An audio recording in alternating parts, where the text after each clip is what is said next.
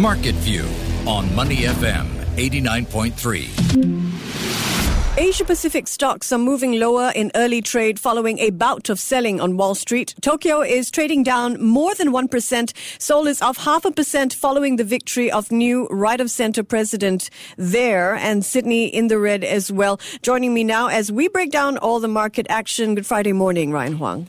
Happy Friday, Michelle. Now let's start this morning with two local stories, both of which are connected, pun intended, with how you access the internet and who knows, perhaps even how you're listening to this broadcast. Somebody has to lay and operate and manage the fiber network, and I see a lot of this taking place on the roads. Let's not forget the com- companies that actually sell broadband to businesses and home users. Now, are these stocks good investments? Well, DBS has issued a buy call on a major player in the sector and another two firms have received the go ahead to merge, which could shake up the competition. So let's start with that buy call. DBS Group Research believes that Netlink, which owns and operates Singapore's fiber network, is a good investment, particularly given the current market conditions. Why is that? All right, so we've got uh, this familiar company. If you've seen them doing roadworks, digging up and putting in those cables to link you up, they pretty much are the only company doing that. So that's already a huge moat when it comes to looking at fundamentals.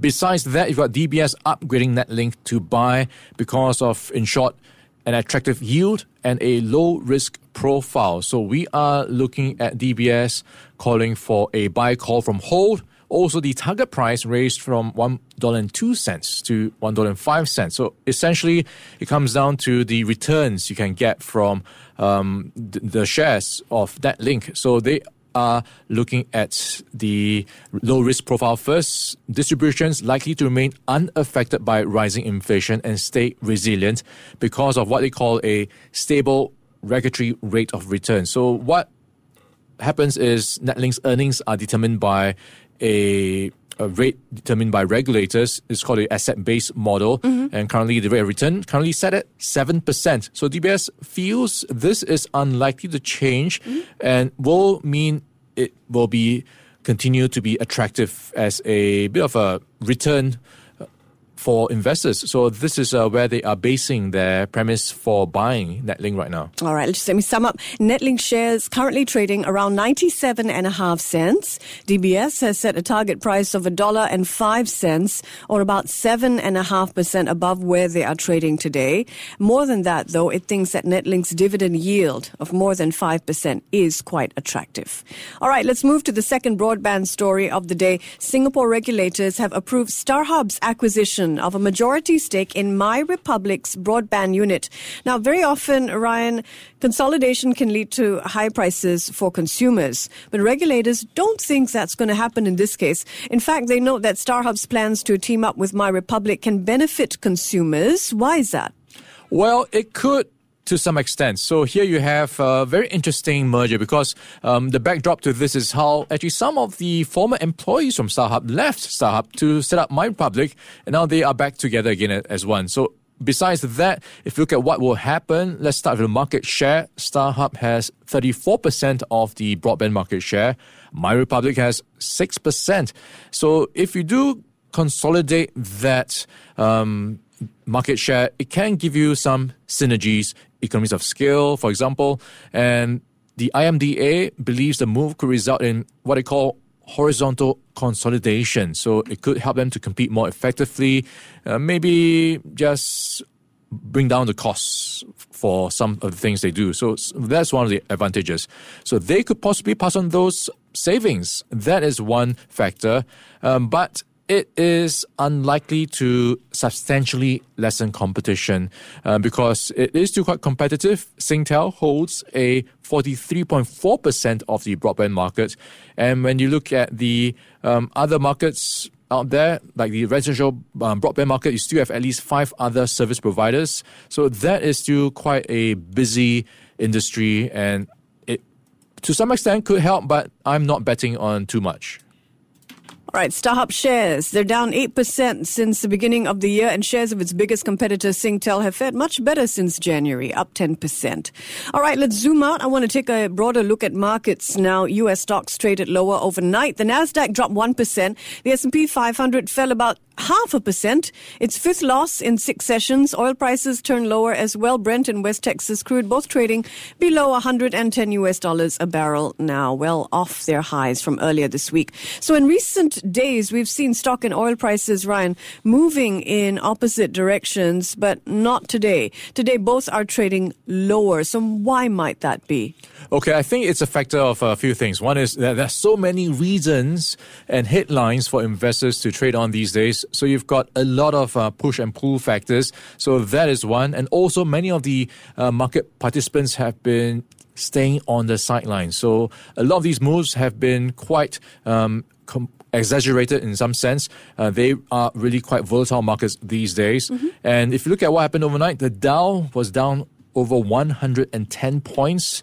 The S&P 500 down by 0.4%. The Nasdaq down 0.9%. And part of the um, reason why it was down was some worries around what might be coming through with the higher inflation. So that is just pushing expectations of how the Fed might be more hawkish than was already priced in. And then you had the hawkish tilt from the European Central Bank. They had their rate meeting yesterday, no changes, but they surprised markets by talking about winding down their bond buying program earlier than expected in the third quarter this year. You also have the stalled Russia Ukraine negotiations that seem to be a factor as well to weigh down on wider sentiment. Okay, then let's go to oil. Uh, it's been rising quite a bit in the past few days and weeks, and then we had a bit of easing, um, and then more easing. So it does show that there are a lot of different factors uh, at play. And one of the um, considerations right now why oil prices um, are continuing to ease is some talk about how we could see more supply back into the market. Some OPEC Plus members uh, talking about their willingness to uh, commit more to uh, adding more production. So that could be one factor. Um, and also, you've got, of course, um, many other reasons why we could see the supply situation being um, less tight yeah, absolutely. So one reason investors may have sold off is rising prices. The latest data shows that inflation in the U.S. is rising at its fastest pace in 40 years. That's right, 7.9%. And as high as that is, it is within expectations. So Ryan, what's driving the price increases? Um, also, how do you think that investors are assessing this piece of news? Okay, so not a big surprise. We are have been looking at inflation at quite peakish numbers recently. 40 year highs last month and then this month again a fresh new high. And what's driving it really is no surprise higher gasoline prices. We've seen that happening even back in singapore. Prices are going up at the pump. Food prices uh, that of course with supply chains and of course the oil prices indirectly feeds into the entire supply chain. Also shelter costs was one of them. So all that coming together to just um, push up inflationary pressures. Indeed. There are signs that some investors move from stocks to bonds overnight as inflation figures were released. The yield on the U.S. 10-year Treasury note rose to 2%.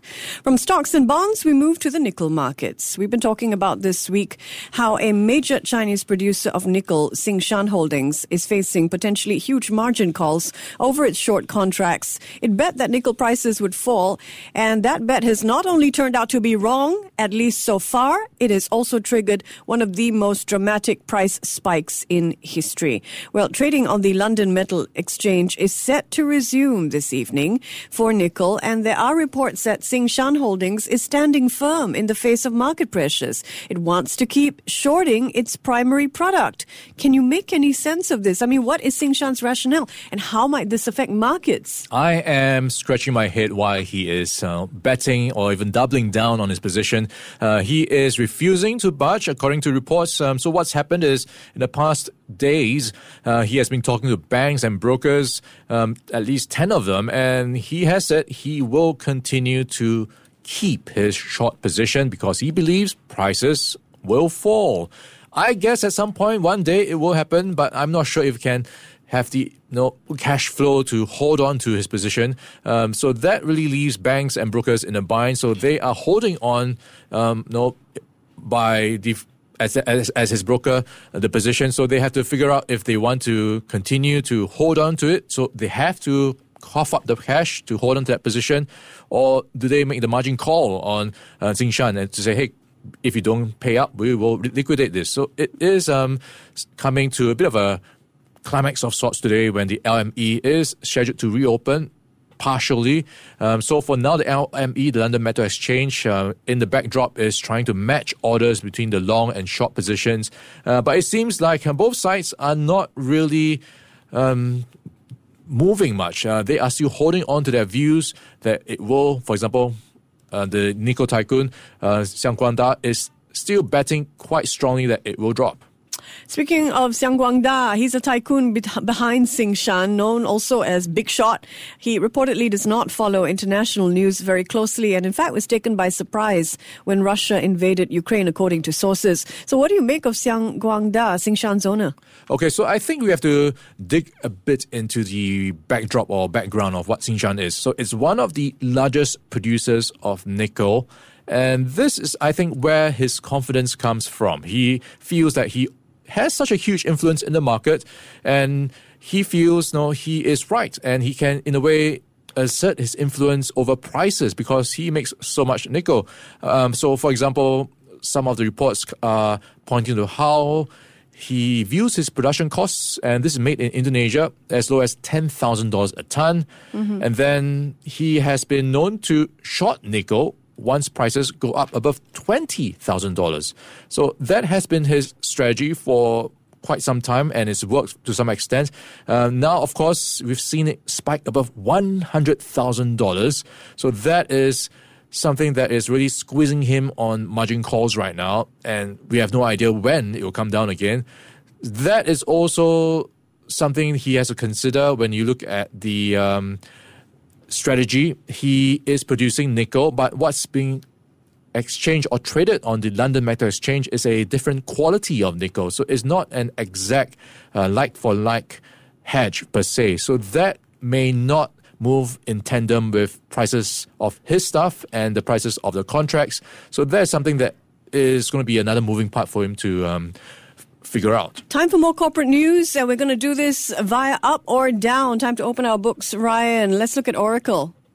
Oracle is going to be Difficult. down. They have missed on their earnings and that is falling short on their quarterly profit, and they are expecting things to continue that fashion. I'd say difficult to say because Oracle's latest earnings have come in below expectations. Its shares are trading moderately lower in after hours action, but the cloud giant is making a bullish forecast for its 2022 growth. So I am going to go with up.